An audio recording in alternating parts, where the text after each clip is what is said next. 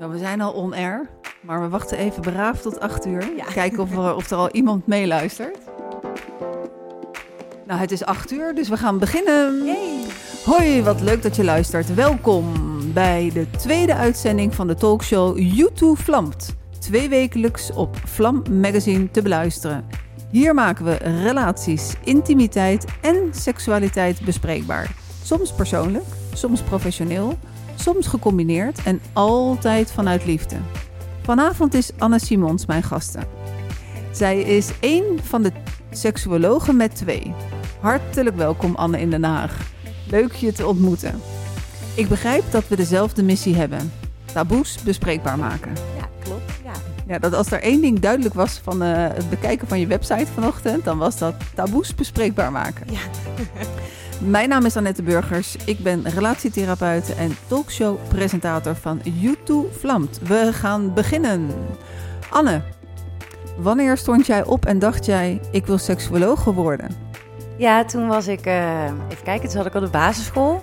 En ik denk dat ik een jaar of 8, 9 was. En ja, de voorloper van Dr. Corrie was het toen. En toen had ik dat gezien en toen dacht ik, ja, ik wil ook liefdesdokter worden. Ik wil ook seksdokter worden. En toen ging ik ook naar huis. Ik heb het ook geverifieerd met mijn moeder. En ze zei, ja, jij kwam echt thuis. En zei, mama, ik wil liefdesdokter worden of seksdokter. Dus ja, vanaf de basisschool eigenlijk al. En weet je nog waar je fascinatie van kwam? Nee, nou, nee, geen idee eigenlijk. Ik vond het gewoon zo interessant. Liefde, kriebels, zoenen toen vooral ook nog. Ik weet nog dat ik een boek had en daar ging het allemaal over tongzoenen. En dat vond ik heel interessant hoe dat allemaal in elkaar zat en dat je die kriebels kon krijgen. En ja, dat is toen later natuurlijk meer en meer geworden. En had je het in die tijd ook, want ik weet nog, dat is echt even wel een ontboezeming van de lagere school. Toen heette het ook nog lagere school.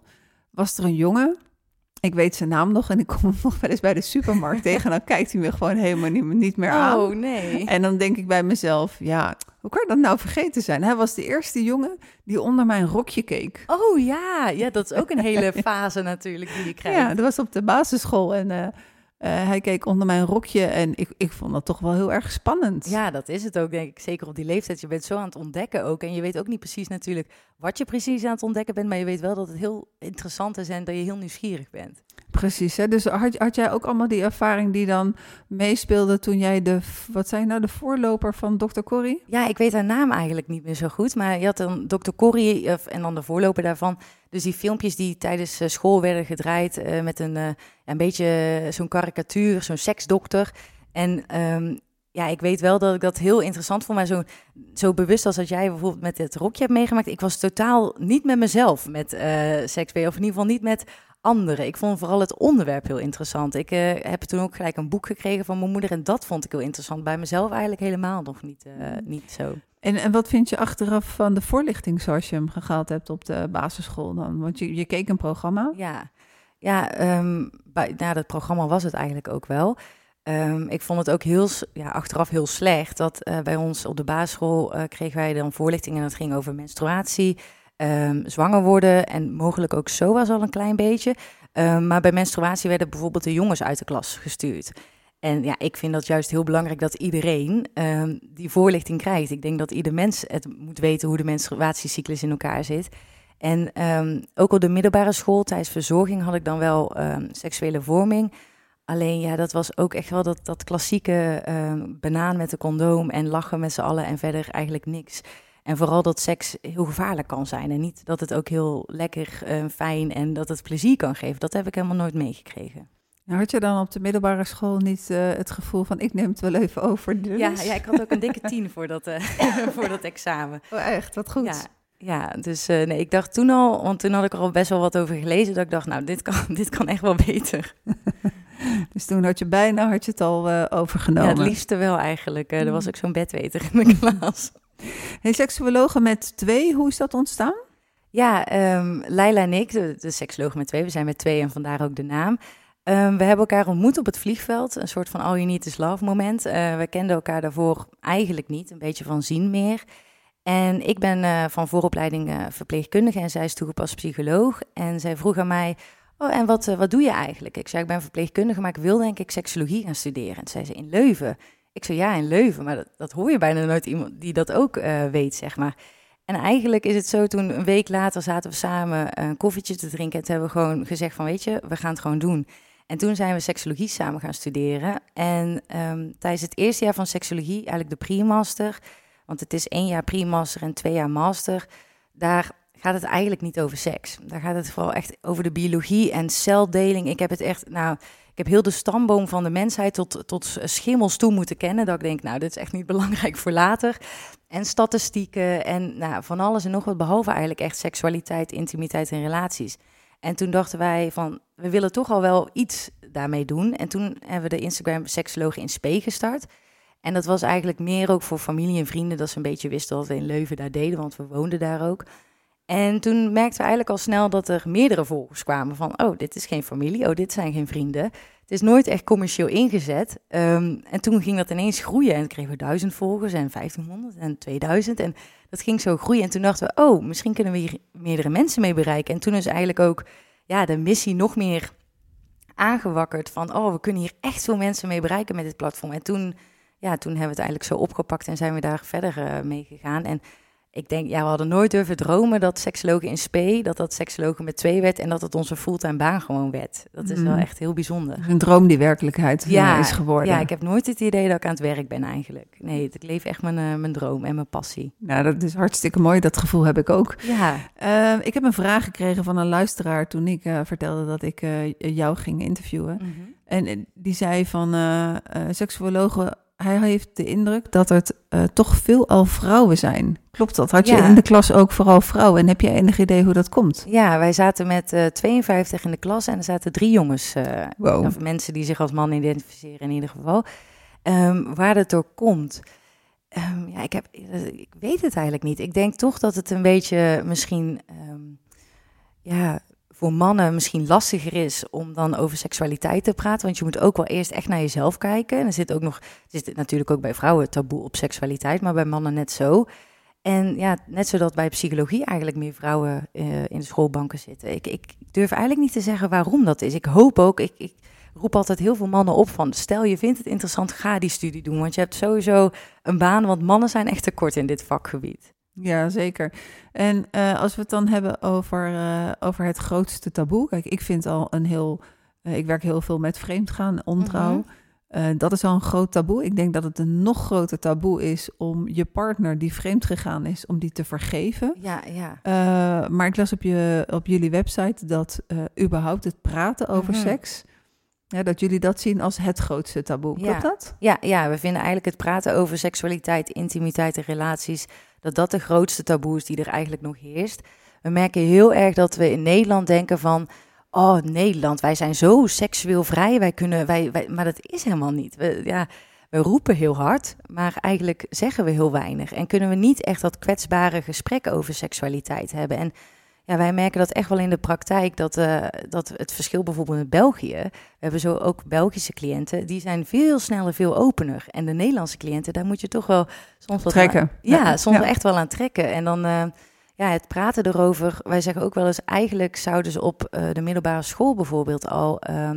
gewoon les moeten geven in hoe praat je over seksualiteit. Hoe kun je aangeven wat je fijn vindt? Hoe kun je aangeven wat je niet fijn vindt? Die dingen worden niet besproken, alleen die condoom om die banaan bijvoorbeeld. Maar ik denk dat het veel belangrijker is om te leren welke woorden je kunt gebruiken. Dat het bijvoorbeeld vulva is en niet vagina als je het over het buitenste deel van de vrouwelijke geslachtsdelen hebt. Die dingen allemaal, dat weten we gewoon nog allemaal te weinig. Ja, en dat is natuurlijk ook een stukje nieuwe kennis van de laatste jaren. Vorige week hebben mijn collega NS Bahida en ik... lesgegeven aan Mavro 3. Mm-hmm. En we hadden een acteur uitgenodigd... en die had ook een dame meegenomen... en Amar El Ajouri en Gita Muhadir. En zij kwamen in de klas... en zij waren dan een setje. Ja. En hij ging doen zoals...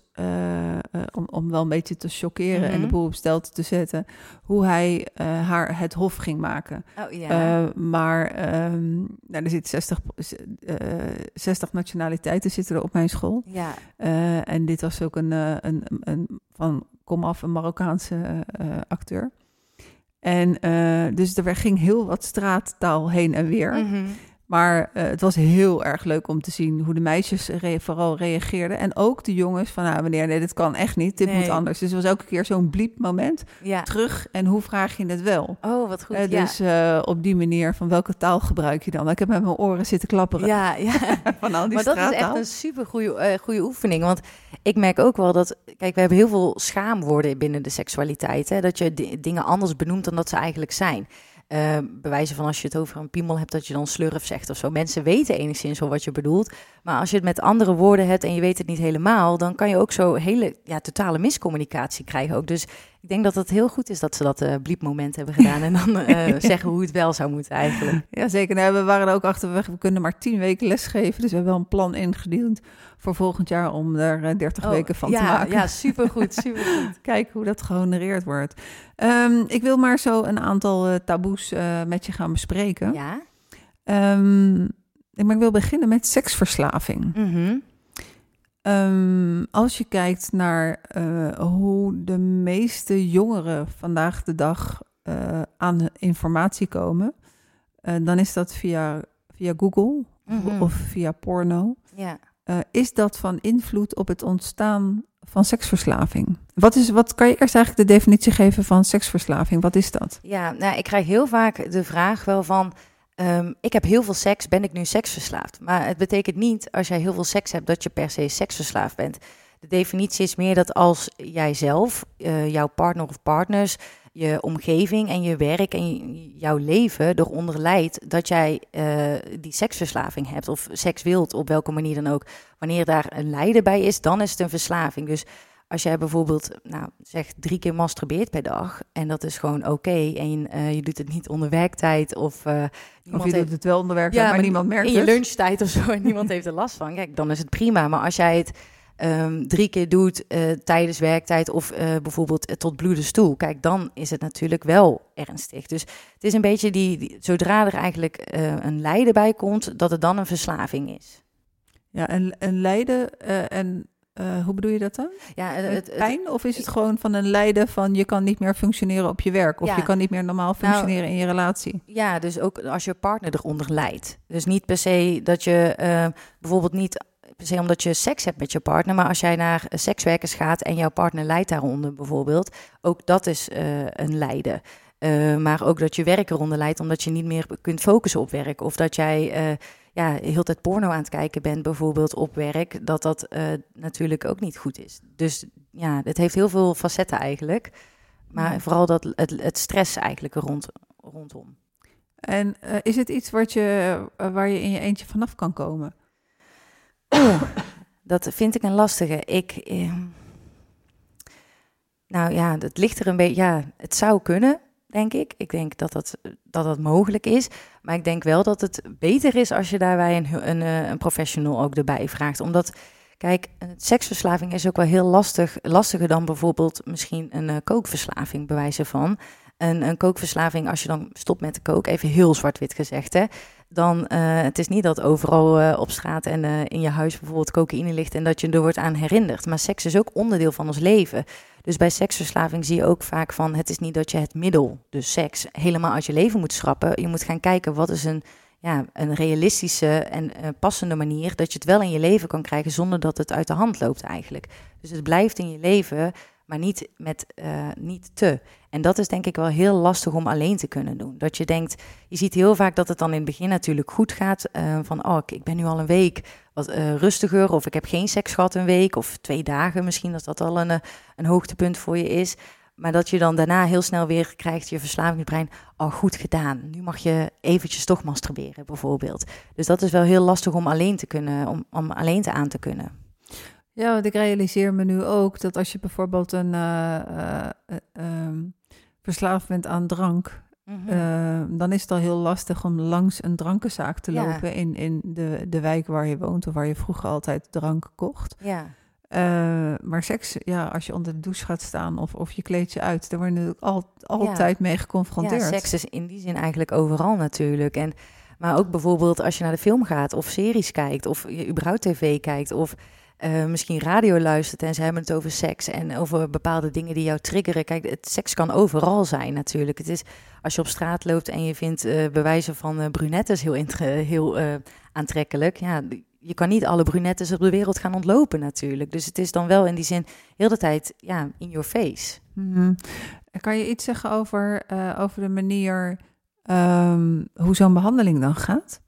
Ja, dat is eerst kijken naar wat er precies allemaal gaande is natuurlijk. Want niet elke seksverslaving is anders. Überhaupt elke verslaving is natuurlijk anders. Maar de een bijvoorbeeld heeft het echt met penetratieseks. De ander meer richting porno. De ander meer met masturbatie. Dus eerst eigenlijk echt in kaart brengen wat houdt de verslaving in. Daarnaast ook op wie het allemaal invloed heeft. Heeft diegene een partner? Je hoeft natuurlijk niet per se een partner te hebben om seksverslaafd te zijn in die zin. En te kijken ook of die partner betrokken wil worden bij het proces, bij de behandeling. En dan is het eigenlijk kijken om samen te kijken naar wat is een realistisch doel wat te kunnen stellen. Wat zou je het liefst nog wel in je leven willen houden? Daar is, als er een partner ook is, die is daar ook heel belangrijk in. Als diegene zegt, nou ja, van mij hoeft de seks eigenlijk niet meer. En ik vind het wel prima als diegene wel masturbeert, maar met mij hoeft het bijvoorbeeld dat ook wel meespeelt bijvoorbeeld. Dus dan ga je samen kijken van waar moeten we naartoe? En dan, het is nooit, hyperseksualiteit noemen we het ook wel eens. En dan heb ik heel vaak angstige cliënten die dan zeggen, ja, en dan ga je me gelijk zeggen dat ik het nooit meer mag, zeg maar. Maar dat is het ook niet. Ik ga niet gelijk met de eerste afspraak zeggen, oké, nu stop je met seks, in welke vorm dan ook. Dat gaat niet werken. Het is echt een soort van afbouwen naar het doel toe. En eigenlijk ja, tussendoelen daarin stellen. En daarnaast is het ook de oorzaak natuurlijk vinden van waar komt die seksverslaving vandaan. En vaak zien we dat het ook met zelfwaardering te maken heeft en onzekerheden. En die gaan we dan in een lijn daarnaast eigenlijk ook aanpakken. Door bijvoorbeeld te zeggen, een oefening dat iemand 3 keer per dag moet aangeven hoe die zich voelt en iets positiefs over zichzelf moet zeggen. En ook moet kijken, zijn er nog andere zaken waar ik zelfwaardering uit kan halen, zelfvertrouwen uit kan halen, buiten de seksualiteit. Vaak is dat zo'n, ja, wat bij de meeste verslavingen is het dat het zo'n korte kick geeft van, oh yes, oh ik voel me echt goed en ik ben echt heel aantrekkelijk of ik ben het waard om dit mee te doen. Dat ze gaan kijken van waar kan ik die zelfwaardering nog meer vinden in andere dingen. En dat eigenlijk tezamen is dan dat we gaan bekijken in een behandeling en doornemen. Mm. Wat is de invloed van porno kijken op seksverslaving? Ja, dat vind ik altijd een lastige, want ik wil nooit... porno komt altijd heel slecht natuurlijk naar voren. Porno heeft overal invloed op, wordt er dan gezet. En ik denk dat porno ook best goed kan zijn. Maar natuurlijk bij een seksverslaving denk ik wel dat het ook een hele enorme trigger kan zijn. Dus, en porno is er genoeg. Als je zou willen kijken, ik denk dat je vele levens kunt vullen met porno kijken. Hoeveel video's er online staan. Maar ik denk wel dat het in het begin, zeker met het traject, dat porno kijken niet helpend is.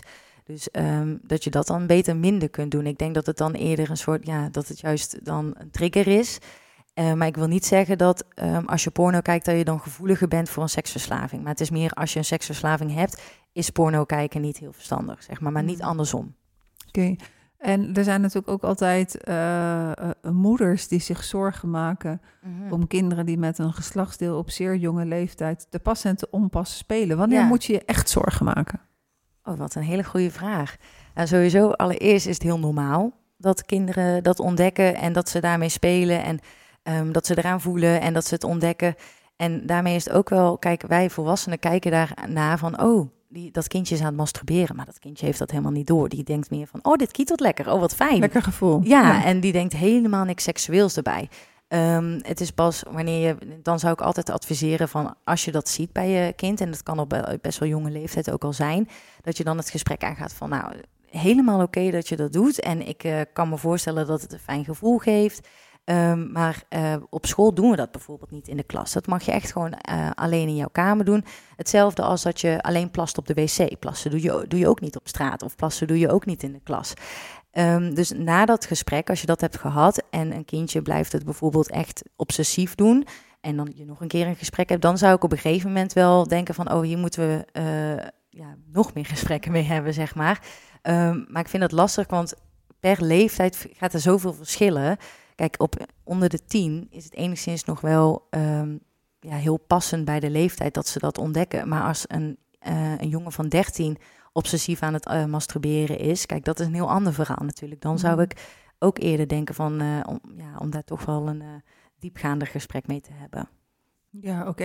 Is er nog een vraag die ik je niet gesteld heb over seksverslaving, waar je alsnog antwoord op wil geven? Nou, wat ook wel lastig is natuurlijk met seksverslaving, is soms dat degene met de seksverslaving het zelf niet inziet. En dat je dat als partner wel ziet of doorhebt. En dat is dan wel heel moeilijk, want als je diegene dan wil aanspreken, dan is het vaak van nee, het is niet eens iets spoken en ik mag toch gewoon seks hebben. En dan krijg je heel vaak ook de vinger terug. Ja, jij bent saai, jij bent preuts. En ik wil daar vooral ook tegen zeggen, tegen die partners van, blijf niet te lang in die situatie. Ga naar ons toe, naar jou of naar mij. En dat is niet om onszelf te verkopen, maar ik denk dat mensen wel wat eerder die hulpverlening erbij kunnen pakken. Dat je moet niet jaren in een relatie zitten waar je heel de tijd de discussie over seks hebt en een wel eens niet een spelletje hebt. Je kan dan beter dat patroon al doorbreken door gewoon al vroeg aan de bel te trekken. En uit onderzoek blijkt dat mensen gemiddeld 5 jaar erover doen om naar een seksoloog te gaan met een probleem of met een zorg. En ik zeg ook wel eens, ja, als jij je enkel gebroken hebt, dan ga je toch ook gelijk dezelfde dag naar de dokter. En dat is met dit ook. Als je bemerkt dat er een zorg is, een probleem, trek dan al aan de bel en wacht er ook niet te lang mee. Ja, precies. Ik merk in ieder geval in mijn praktijk dat mensen kunnen aan de voorkant komen, anticiperend. Dat is niet de grootste groep, dat is de kleinste groep. Mensen kunnen komen als ze nog van elkaar houden. Dat is de fijnste werkende groep. Ja, precies. En mensen kunnen komen als het eigenlijk al 12:15 of soms 12:30 is. En dat is echt de moeilijkste groep. Ja, dat is echt heel lastig. Dan is er ook al zoveel pijn geweest en zoveel miscommunicatie. En eigenlijk, dan moet je echt van heel ver komen soms. Ja, en ik heb het zelfs dan inderdaad, we zitten nu nog steeds in 2022... Dat mensen vanaf de geboorte van het eerste kind of van het tweede kind, en dan gaan we bijna 20 jaar terug, dat dan eigenlijk al de relatie een kantelpunt heeft gemaakt. En dan zijn ze nog bij elkaar en dan is het nu tijd om het te fixen. Ja, dat is echt wel heel erg ingewikkeld, vind ik. Wat is voor jou het grootste taboe als we het hebben over seksualiteit? Waarvan je zegt van nou, dit, hier zou iedereen een masterclass over moeten volgen, of hier zou echt iedereen meer over moeten weten. Ja. Nou, sowieso het praten, wat ik al zei, maar eigenlijk in het verlengde de zelfontdekking. Want ik denk dat we hebben het heel veel over van vertel wat je fijn vindt en vertel ook wat je niet fijn vindt. Maar dat weet je niet als je niet jezelf hebt ontdekt. En ik denk dat daar heel veel taboe op ligt, dat je het moeilijk vindt om met elkaar erover te praten. Bijvoorbeeld vrouwen die praten er misschien wel over, maar er zit ook wel heel veel schaamte op. En bij mannen is het, dit is heel stereotype, maar het is vaak wel zo dat het heel vaak stoerdoenerij is ook nog onderling. En als jij je zorgen maakt over het klaarkomen of over je penis of zo, dat toch niet wordt besproken. En eerder van hoeveel heb je, wat is je bedcount, zeg maar. De hoeveelheid sekspartners die je hebt gehad. En niet over van wat vind jij fijn bijvoorbeeld. En dat je dat met elkaar erover hebt. Ik denk dat dat ook nog best wel een groot taboe is. En dat als we dat zouden kunnen oplossen, dat iedereen dat gewoon bespreekt met elkaar, of in ieder geval ontdekt voor zichzelf, dan zullen er heel veel mensen, denk ik, meer gelukkig zijn rondom seksualiteit en in het verlengstuk eigenlijk ook met relaties en liefde. Mm-hmm. Het is heel dicht bij het stukje masturbatie binnen een relatie. Ik denk dat heel moeilijk is voor mensen om over te praten. Met derden ook, maar ook al binnen die relatie. Ja. Ik heb, als ik er wel eens naar vraag, als er een koppel bij mij komt, en dan zijn het echt geen problemen voor een seksuoloog, want dat ben ik niet. Maar de een heeft wel meer zin dan de ander. Ja. Dan stel ik wel de vraag, ik vraag altijd of er permissie is om over seksualiteit te praten. En dan, dus dan komt het voor dat ze geen seks meer hebben met elkaar. En dan zeg ik, en wat betekent dat dan? Heb je nooit lust? Heb je nooit zin? En wat doe je dan? Ga je dan jezelf bevredigen? En bespreken jullie dat met elkaar? Mm-hmm. En dan zie ik hoe word je dan aangekeken als je die vraag stelt? Heel, van, oh, wat gaan we nou doen? Ja, ja. Vaak kijken ze elkaar dan ook aan van, ga ik dit zeggen? Ja. Kunnen we, want we hebben hier ook nooit over. Want ik denk dat dat een hele goede aanvulling is. Inderdaad, masturberen binnen relaties is ook een hele grote taboe. Ja. Maar ik ben daar een grote voorstander van. Ik zou zeggen, juist doen. En het idee rondom masturberen in een relatie, dat dat vreemdgaan is, dat heb ik echt nooit begrepen. Dat wordt wel eens gedacht. Ja, dat vreemdgaan, het is in ieder geval, het voelt voor mensen als ontrouw. Ja, ja, dat bedoel ik. Want als je zin hebt om seks te hebben, dan doe je dat toch samen als je een relatie hebt. Dus als je dan niet voor mij kiest en je kiest ervoor om dat alleen te doen, ja, dat voelt niet lekker. Dat is een beetje wat ik dan meekrijg. Ja, maar ja. Dat is wel vanuit het idee vaak dat bijvoorbeeld seks eigenlijk een glas water is. En als jij seks met je partner hebt, dan gaat er een beetje uit. Maar als je seks met jezelf hebt, gaat er ook een beetje uit. En op een gegeven moment is die leeg. Maar zo werkt seks niet. Dat is dus bij wijze van spreken, oké, maar als jij elke dag masturbeert, dan heb je geen seks meer met mij. Nee. En dat werkt zo niet. Eigenlijk juist het tegenovergestelde. Je ziet als mensen binnen een relatie juist masturberen, hebben ze ook meer seks met elkaar en ook bevredigendere seks met elkaar. Omdat ze weten wat ze lekker vinden en dat weer kunnen delen met de ander. Eigenlijk als jij masturbeert ook, is dat soms ook met een hele andere insteek dan dat jij seks hebt met je partner. Masturbatie kan ook zijn omdat je lekker wil slapen. Omdat je heel erg een stressdag hebt gehad en even binnen 5 minuten klaar wil komen. Of dat je van je hoofdpijn af wil. Ja, precies. Of van je menstruatiepijn. Of, weet je, het heeft zoveel andere functies. En het is niet zo als je masturbeert dat je dan ineens geen zin meer in seks hebt. Het is eigenlijk juist het waakvlammetje van seks aanhouden eigenlijk. Ja, dus ik hoor jou zeggen om je seksgevoel op peil te houden, hè, om dat vlammetje aan te houden, zoals jij dat zo mooi zegt, is het een voordeel om regelmatig of om vaak te masturberen, want dan heb je meer seks.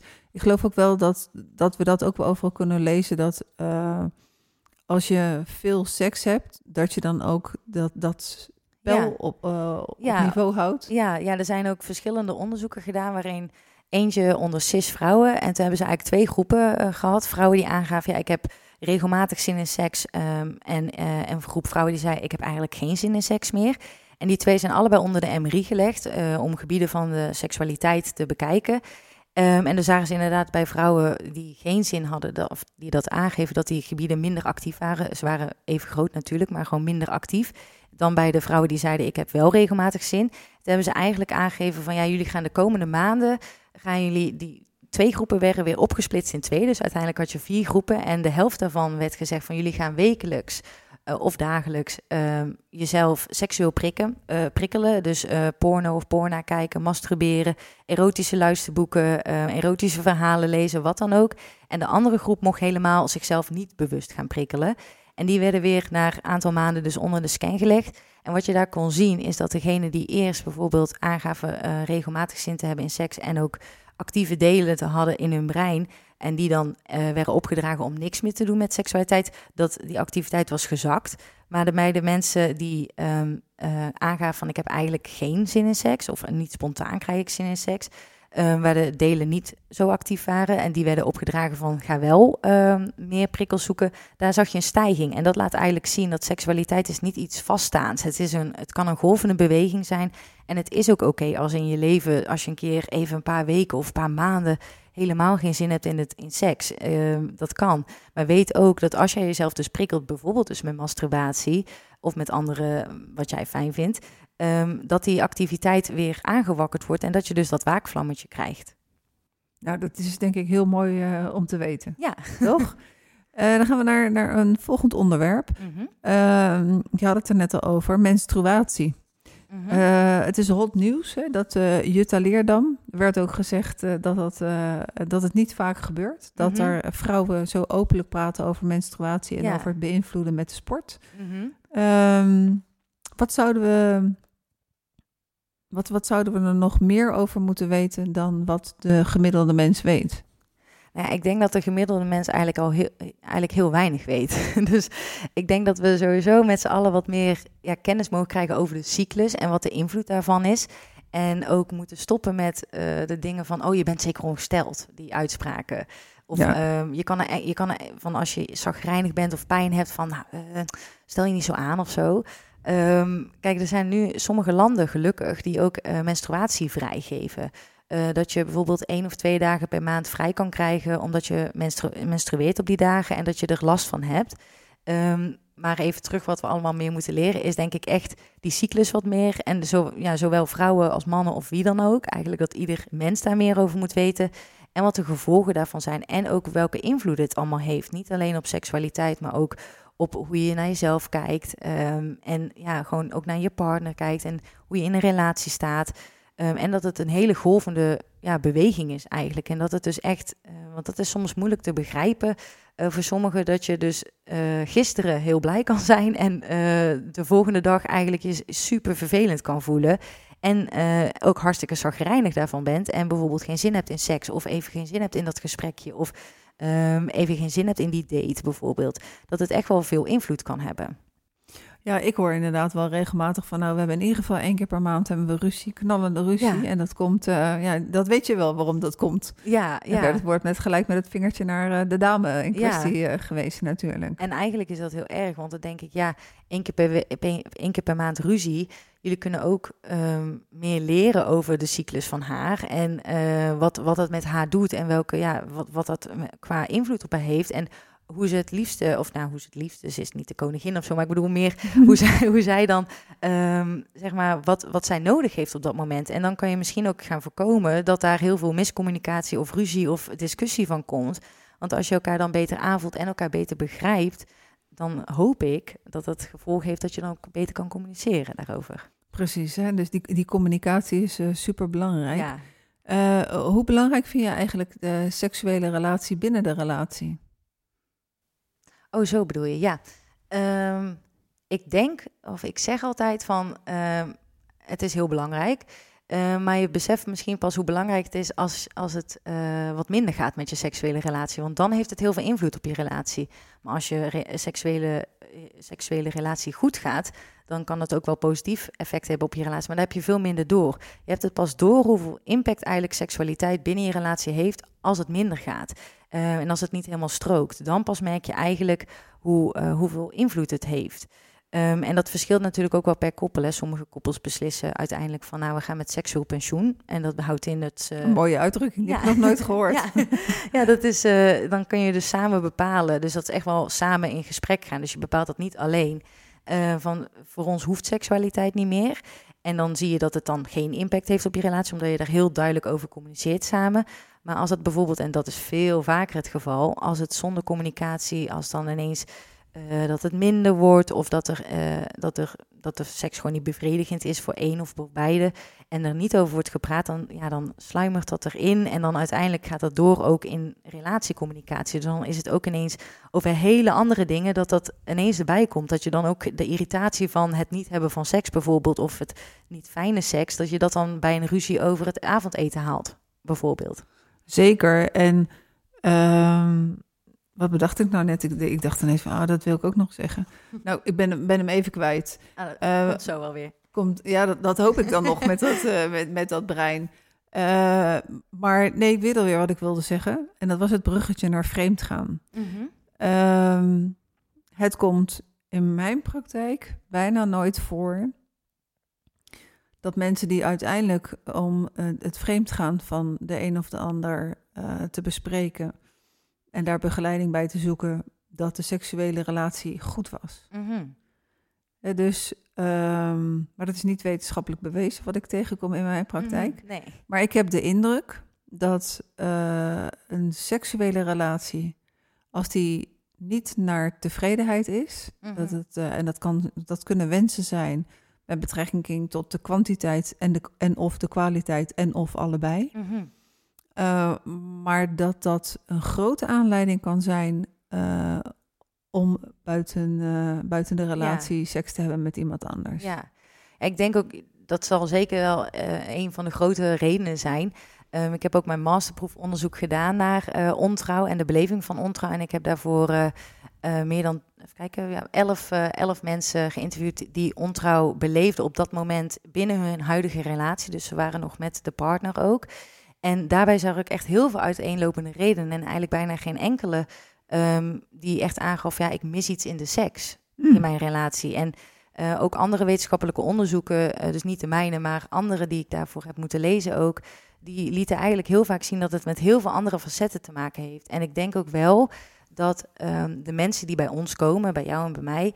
dat die misschien ook wel, dat is een bepaalde groep die zegt... ja, het ligt bij ons wel daaraan, dus wij gaan kijken wat we daaraan kunnen doen en hulp zoeken. Maar ik denk dat er ook heel veel mensen zijn die ontrouw beleven en vreemd gaan dus... waarbij het een hele andere oorzaak heeft eigenlijk... en die wij niet tegenover ons krijgen. Ja, en die ken ik ook. Hè? En die, ja, daar kun je ook, iedereen denk ik wel... in de boeken over vinden. Is onlangs een heel mooi boek uitgekomen. Eerste hulp bij ontrouw. Bij Eerste hulp bij ontrouw heet die. Van Kaat Bolle en... nu ben ik de... Inderdaad, ja, precies. Hij ligt daar, maar ik kan het net niet lezen. Ik kan het ook niet lezen. Nee, dus dat is een mooi boek. En Petra Dij heeft ook een boek daarover geschreven... Verder naar vreemd gaan, waarbij een aantal... dat is ook helemaal onderzocht, een aantal affaires zijn. Dus je kan een burn-out affaire hebben, je kan een protestje, de romantische affaire. Dus er zijn natuurlijk legio redenen te bedenken. Maar ik kom vaak tegen dat er toch het een en ander eigenlijk niet goed zat in de relatie. Ja. Dus dat ze dan denken, oké, weet je, het is niet voor niks gebeurd. De relatie zat een beetje in de put. Laten we alles doen om te kijken hoe we onze relatie kunnen verbeteren. Zeker. En dan gaan we door naar het volgende onderwerp, want het valt wel op. Kijk, ik ben 58. Dat de laatste jaren er steeds meer onderzoek gedaan is. En ik kan me niet herinneren dat het ooit in mijn jeugd... dat ik iets heb gehoord over een P-spot bij mannen. Oh ja, daar ben ik heel blij mee dat de P-spot een beetje opkoming is nou. We benoemen ook de P-spot prominent in ons boek... Ja, de P-spot, dat is de prostaatspot. En die hebben personen met een penis. Of personen met prostaat. En dat is eigenlijk een spot die je kan bereiken via de anus. En dan een aantal centimeter naar binnen gaan met de vingers. En als degene op de rug ligt... dan met je vingers een soort van kom maar hier teken maken... richting de navel zo gezegd. En dan voel je een soort van walnootachtige structuur. Niet zo hard als een walnoot, maar meer dat... dat ribbelige, zeg maar. En dan voel je eigenlijk de prostaat. En de prostaat kan, als je die stimuleert... een veel intensere beleving van seks... en van het orgasme eigenlijk veroorzaken. Ja, en dan vraag ik me af... waarom wisten we dat vroeger niet? Ja, ik denk dat we het wel wisten... maar we hebben er tegenwoordig een beetje een handje van... om alles een naam te geven, denk ik... En ik merk wel, en daar ben ik wel blij mee... want vroeger werd het echt gezien... oké, de anale seks bij mannen dan... dat is voor homoseksuelen. En dat is natuurlijk nu wel aan het veranderen. Dat niet alleen voor homoseksuelen is... maar dat voor iedereen kan zijn... ondanks wat je geaardheid dan ook is. En dat ik wel steeds meer...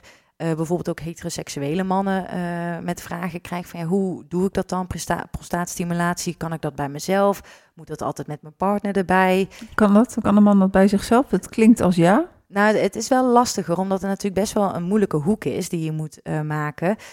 Maar lenige mannen kunnen het dan wel. Nou ja, het heeft ook wel te maken met hoe lang je vingers zijn niet echt lang genoeg... als je zo die kromming moet maken. Maar gelukkig zijn er wel genoeg seksspeeltjes nu op de markt. P-spot stimulators worden die dan genoemd. Die je dan wel zelf kan gebruiken. Maar met een partner zou dat eerder met vingers ook kunnen. En hoef je dat speeltje niet erbij te pakken. Maar ik zie wel dus steeds meer die vragen, dat het steeds normaler wordt. En ik hoor ook al zo nu en dan gesprekken tussen mannen onder elkaar... buiten mijn praktijk van, heb jij dat nog nooit gedaan? P-spot stimuleren moet je echt doen, want het is echt heel lekker. Kijk, en dat hoop ik ook, dat we dat meer en meer gaan krijgen. Dat we gewoon, wat ik toen net ook al zei... dat we gewoon meer en meer gaan praten over wat fijn is tijdens de seks... en dat we elkaar dingen kunnen leren, onder andere dus de P-spot.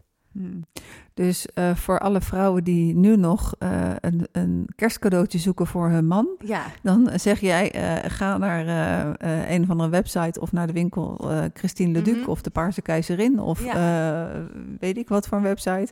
En verras je man met een P-spot speeltje. Ja, voor alle partners die hun partner willen verrassen... zou ik dat zeker doen.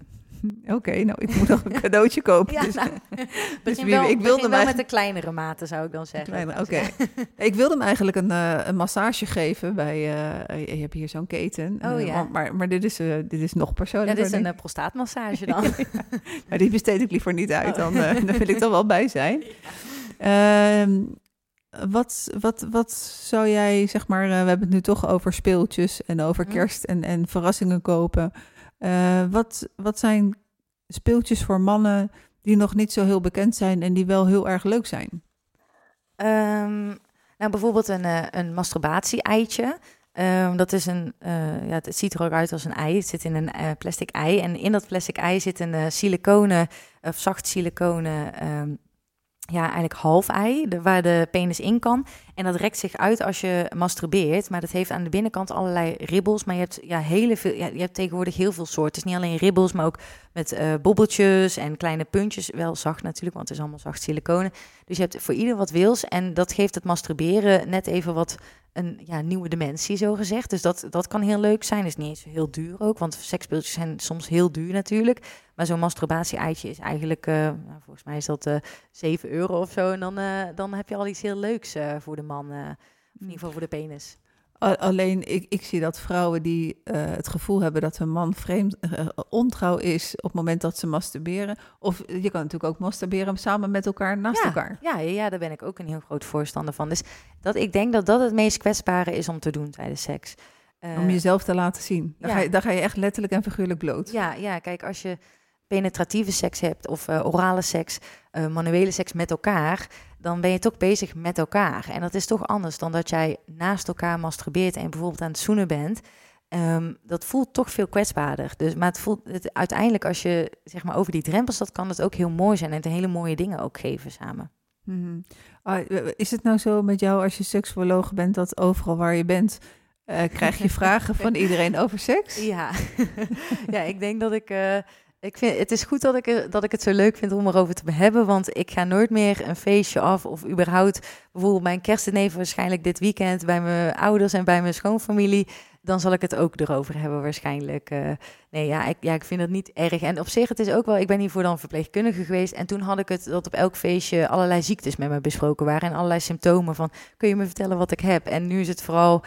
ik heb wel eens op een feestje gestaan waarbij iemand aangaf van... ik heb een affaire, wat moet ik doen? En ik kende diegene. Ik zei, ik vind het wel lastig, want ik ben nou niet in de therapeutenrol. Ik ben hier als gewoon een vriendin van jou, weet je wel.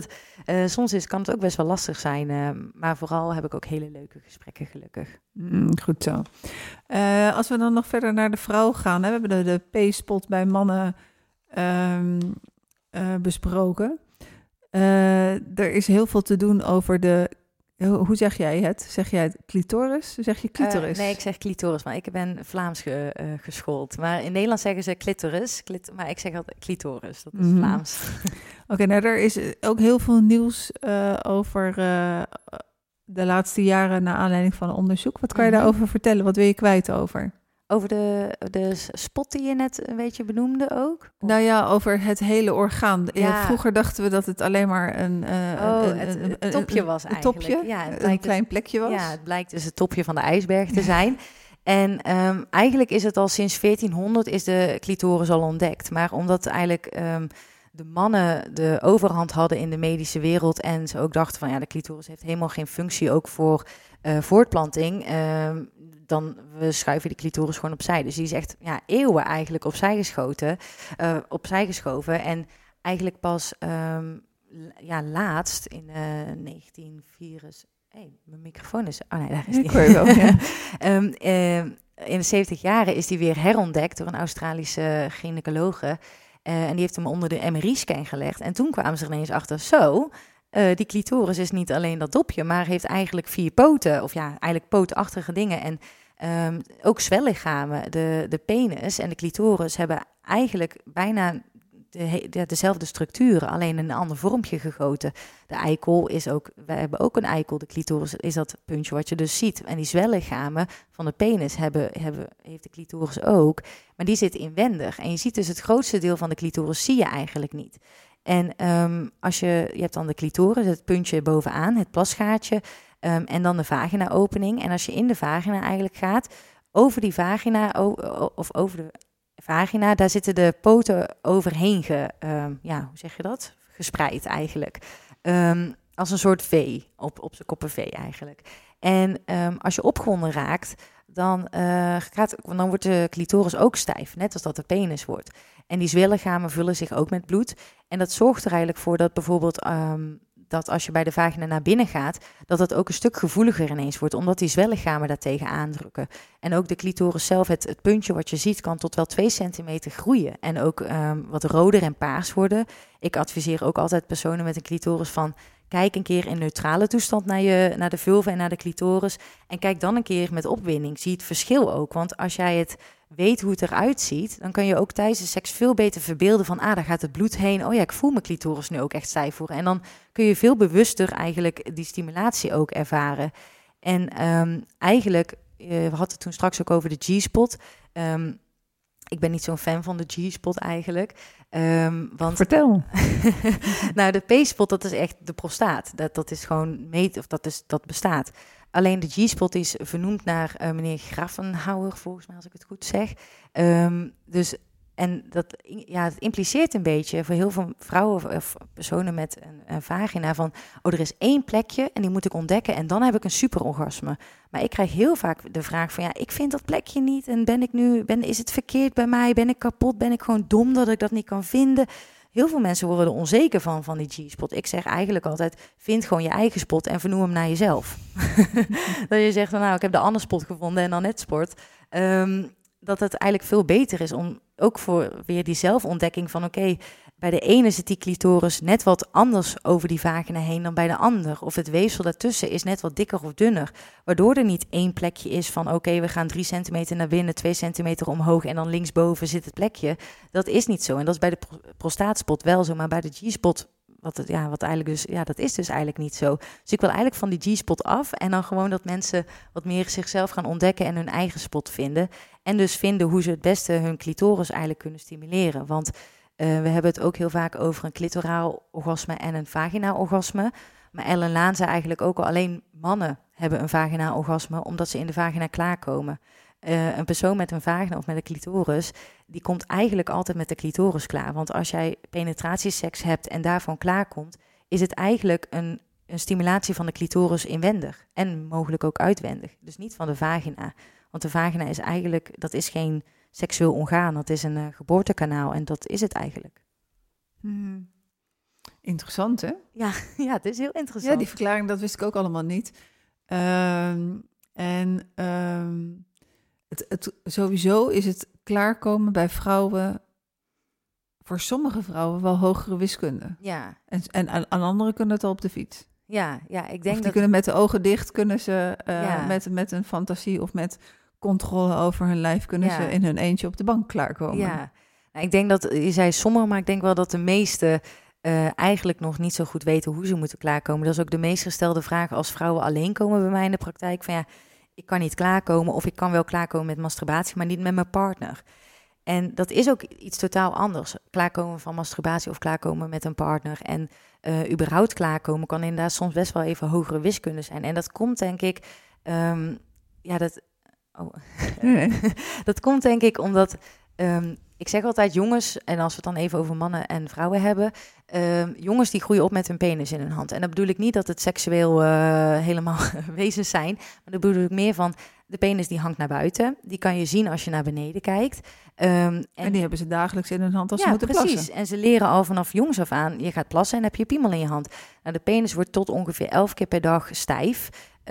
Vooral 's nachts, maar kan ook overdag komen. En dus dan de kans dat jij een keer als een jonge jongen je penis vast hebt en die stijf wordt, die is heel groot. En dan denk je ineens, hoe zit dit nou ineens?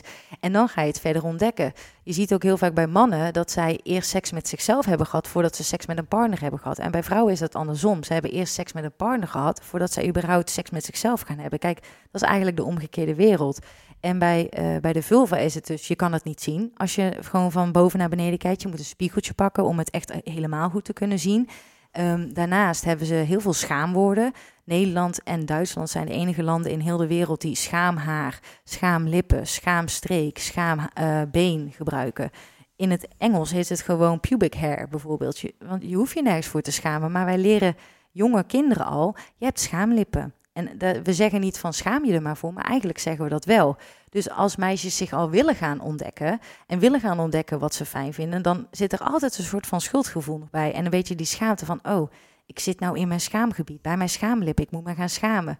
Dus om terug te komen naar het orgasme. Mijn schaamhaar moet weg. Ja. En zo kan je maar even doorgaan met die woorden. Ja, dus ik zeg altijd vulva-lippen, vulva-haar of pubishaar, pubisbeen. Dus het is echt het veranderen ook van de taal soms wat nodig is. En om het even door te trekken dan naar het orgasme. Als jij eerst seks hebt met anderen en dan pas met jezelf, dan je kent jezelf eigenlijk niet zo heel goed. En bij een orgasme is het toch wel nodig dat je 1, ontspannen bent, maar ook 2, dat je echt heel goed weet wat je fijn vindt en wat jou prikkelt. En als je dat niet weet en je misschien daardoor ook niet kunt ontspannen, dan is een orgasme inderdaad best wel ver weg soms. Ja, en dan is het... Dan levert het ook nog stress op als het niet vanzelf gaat. Ja, ja. Dus dan kom je een beetje in zo'n negatieve spiraal uit. Ja, en wat ik ook nog wilde zeggen trouwens over de clitoris is...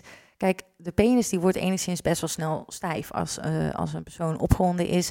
Met een penis kan die penis daar snel op reageren eigenlijk. Maar bij de clitoris is het soms wel dat die 20 tot 40 minuten de tijd nodig heeft...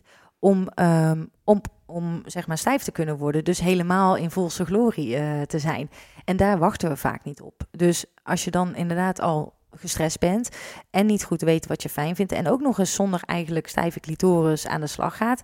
ja, dan is het gewoon heel moeilijk. En dan kom je inderdaad in die vicieuze cirkel van... oh, duurt al te lang, oh nee, ik ben al 3 minuten, is die met mij bezig... en ja, ik ben er nog lang niet, oh nee. En dan schiet je in je hoofd en je moet eigenlijk juist in je bekken schieten... En dat het, je schiet helemaal dan in je gedachten. En dat is dan eigenlijk de verkeerde kant op natuurlijk. Ja, en dan komt het wel eens voor dat je gaat faken. Ja. Ik ben op zich geen tegenstander van faken. Of als in, met deze reden wel. Zou ik zeggen, fake gewoon dan niet. Want je doet er jezelf en de ander geen plezier mee. Maar soms kan het ook wel helpen om een soort van fake gekreun van tevoren. Dus geen orgasme faken, maar wel het fake kreunen. Dat wel kan helpen om jezelf ook op te winden. En ook de ademhaling zo te krijgen dat je je ademhaling beter krijgt... waardoor je meer bloed eigenlijk naar je bekken bijvoorbeeld krijgt. Dus het kan sowieso goed. Die ademhaling. Ja, dat daar lees echt... ik nog niet zoveel over. Maar ademhaling is echt wel van invloed op je seksuele beleving. Ja, dat is echt superbelangrijk. En ik zeg ook wel eens bij personen die dan moeite hebben met het orgasme van... check ook even je ademhaling. Adem eens naar je bekken toe en adem echt heel bewust dat bloed daarheen. En dat klinkt altijd heel zweverig en zo wil ik absoluut niet overkomen. Maar het is wel bewezen dat het gewoon werkt als je dat doet. En ook bijvoorbeeld wat ik toen straks zei met bekijk je vulva eens met een spiegeltje. Als jij weet hoe het eruit ziet, is het ook veel makkelijker om daar naartoe te ademen. Want je kan je visualiseren, oké, hier adem ik heen. En die visualisatie is ook superbelangrijk. En terwijl je dat doet, is het ook minder de kans dat je heel de tijd in je gedachten schiet en heel de tijd in je hoofd schiet.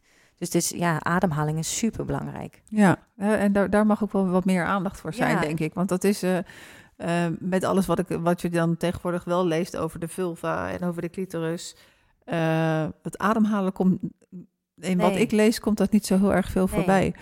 We hebben het nou net over faken bij vrouwen. Ik heb laatst een paar mannen geïnterviewd. Ja. En toen ben ik er wel achter gekomen dat mannen ook kunnen faken. Ja, precies. Ja.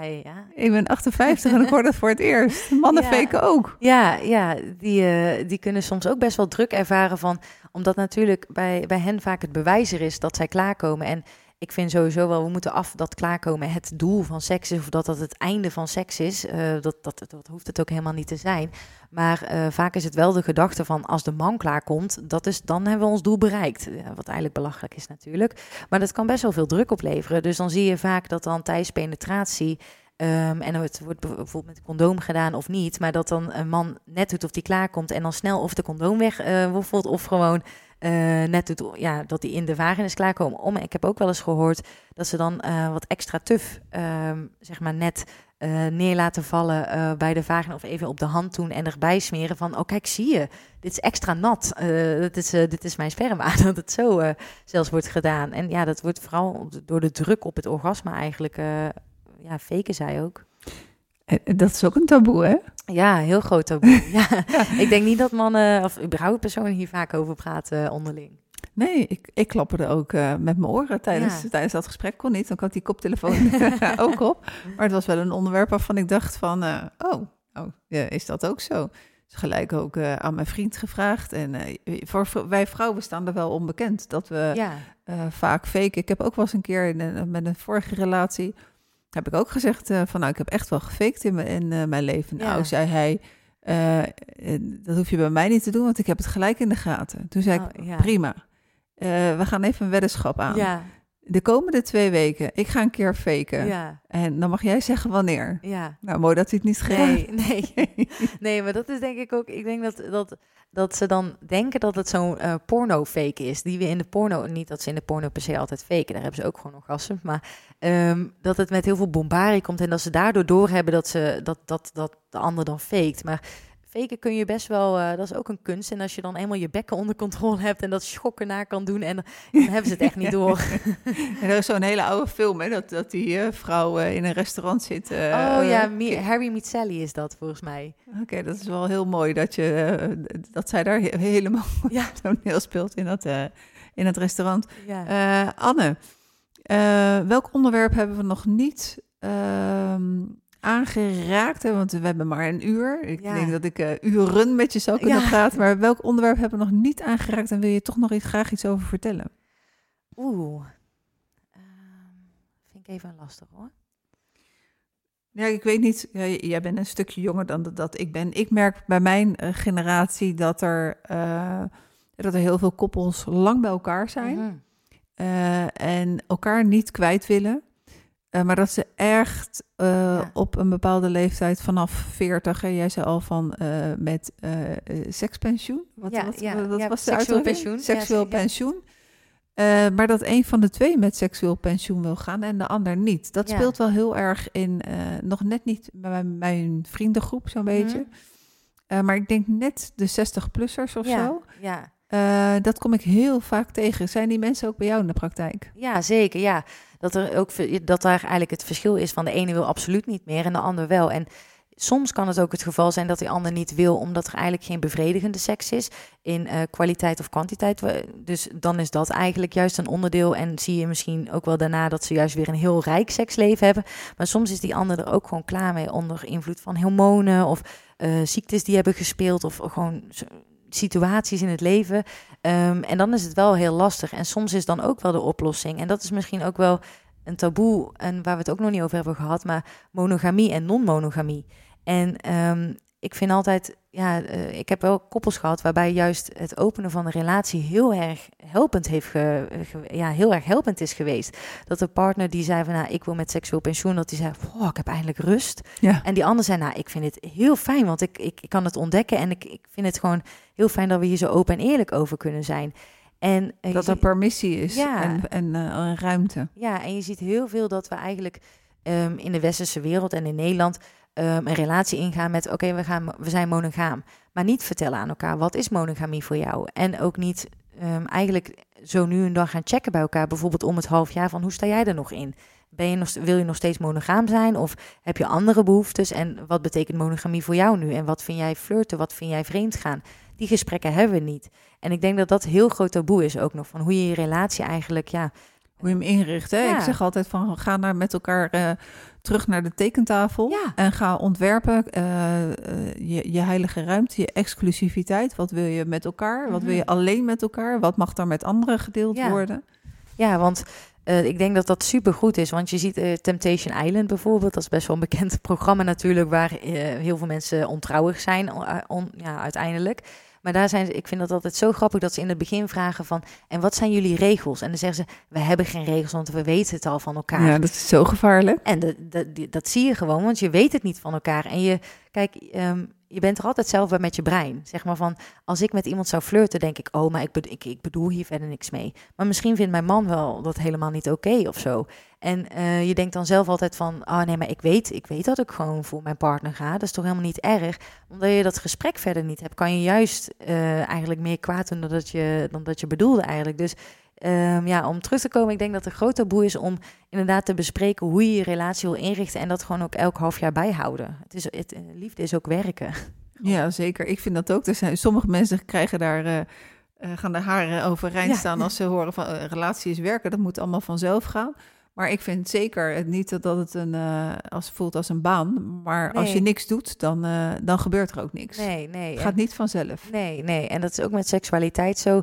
Ik krijg heel vaak de vraag van, ik wil weer spontane seks. Ja, dan moet ik je echt teleurstellen, want het leven is geen film. Het is niet dat je ineens gewoon altijd evenveel zin hebt als je partner allebei thuis komt en denkt, tada. Dat kan zeker wel 1 keer op de 10 keer zijn of 1 keer op de 20 keer. Maar die andere 19 keer, dan is het toch zo echt wel goed om daarover te praten en het meer in te plannen bijvoorbeeld. En, met de agenda. Het is ook niks mis om een zondagmiddag te blokken, een wijntje te drinken, misschien een filmpje van tevoren en... de telefoons uit en een plek kiezen waar je uiteindelijk seks wil hebben met elkaar. Ja. Valt eigenlijk nog veel meer te bespreken dan nu. We moeten richting de afronding. Anne, jij vertelde mij net, en dan wil ik gewoon nog lekker meenemen. Er is gelukkig geen andere radio-uitzending waardoor we uit de lucht worden gehaald. Dus we gaan gewoon nog heel eventjes door. Ja. Jij vertelde mij net iets superleuks over jullie eigen podcast, Moordlust. Oh. Kan je daar heel kort iets over vertellen? Ja, Leila en ik hebben naast onze passie voor seksologie ook een passie voor true crime of waar gebeurde misdaad. En die hebben we eigenlijk samengevoegd in Moordlust. En daarin bespreken we altijd in het moordgedeelte een moordzaak die iets met seksualiteit, liefde of relaties te maken heeft. Dus het kan zijn dood door bijvoorbeeld een ontrouwe of een jaloerse ex of zo. Of we hadden laatst ook een zaak die is gewurgd met een seksspeeltje. Dus er moet een klein tintje aan zitten van die onderwerpen. En dan in het lustgedeelte, daar gaan we dan eigenlijk er meer in zoals we dat in de praktijk zouden doen. Dus vooral hoe kun je omgaan met ontrouw of wat zijn leuke seksspeeltjes. En dan niet hoe je daar iemand mee moet wurgen. Of bijvoorbeeld hoe heb je wurgseks zonder dat er iemand doodgaat. Dat is ook wel interessant om te weten natuurlijk. Dus daar hebben ze eigenlijk zo samengevoegd, onze twee passies. En we hebben dan wekelijks de podcast Moordlust. Superleuk. En op jullie website heb je ook nog allemaal filmpjes staan. Ja. Allemaal discussies over in de wachtkamer zag ik voorbij komen. Ja, we hebben tijdens ons studie hebben we een aantal videoseries gemaakt. Lullen over seks, Glijd in mijn DM, Serieus genomen en de wachtkamer. Die kan je allemaal vinden op YouTube. En het is eigenlijk... Ja, lullen over seks, daar zijn we net zoals nu eigenlijk aan het lullen over seks. En we bespreken daar allerlei vragen en onderwerpen rondom seksualiteit vooral. Nou, superleuk. Die ga ik in ieder geval meenemen naar school. En Moordlust ga ik ook beluisteren. Anne, ik wil je bedanken. Ja, ik jou ook. Ik vond het echt superleuk. Heel erg leuk. Ik hoop dat je nog een keer terug wil komen. Wellicht met Leila samen. Ja, zeker. En super bedankt dat je er was. En voor alles wat je verteld hebt. Ja. Voor de luisteraars ook, dank je wel voor het luisteren. Over 2 weken is er weer een nieuwe aflevering van Juttu Vlamt. Dan komt Lenka van Dijk. En dan gaat het over gewelddadigheid in partnerrelaties. Ook een interessant onderwerp. En ik hoop dat je dan ook weer luistert. Mocht je de eerste aflevering nog niet gehoord hebben, dan kun je die terugvinden op de website van Vlam Magazine. En heb je een vraag, of weet jij toevallig nog iemand waarvan je zegt van nou Annette, die moet je zeker uitnodigen. Dat is een zeer heel interessant verhaal. Laat het me weten. Via Vlam Magazine ben ik te benaderen. En anders ben ik ook nog op andere manieren te benaderen. Zoek dat uit. Dat komt altijd wel ergens terecht. Komt wel bij mij terecht. Voor vanavond in ieder geval. Dankjewel voor het luisteren. En heel graag tot de volgende keer. En er zijn feestdagen. Een nieuwjaar. Maak er wat van. Ja, inderdaad. Fijne avond iedereen. Dank jullie wel. En dankjewel Anne.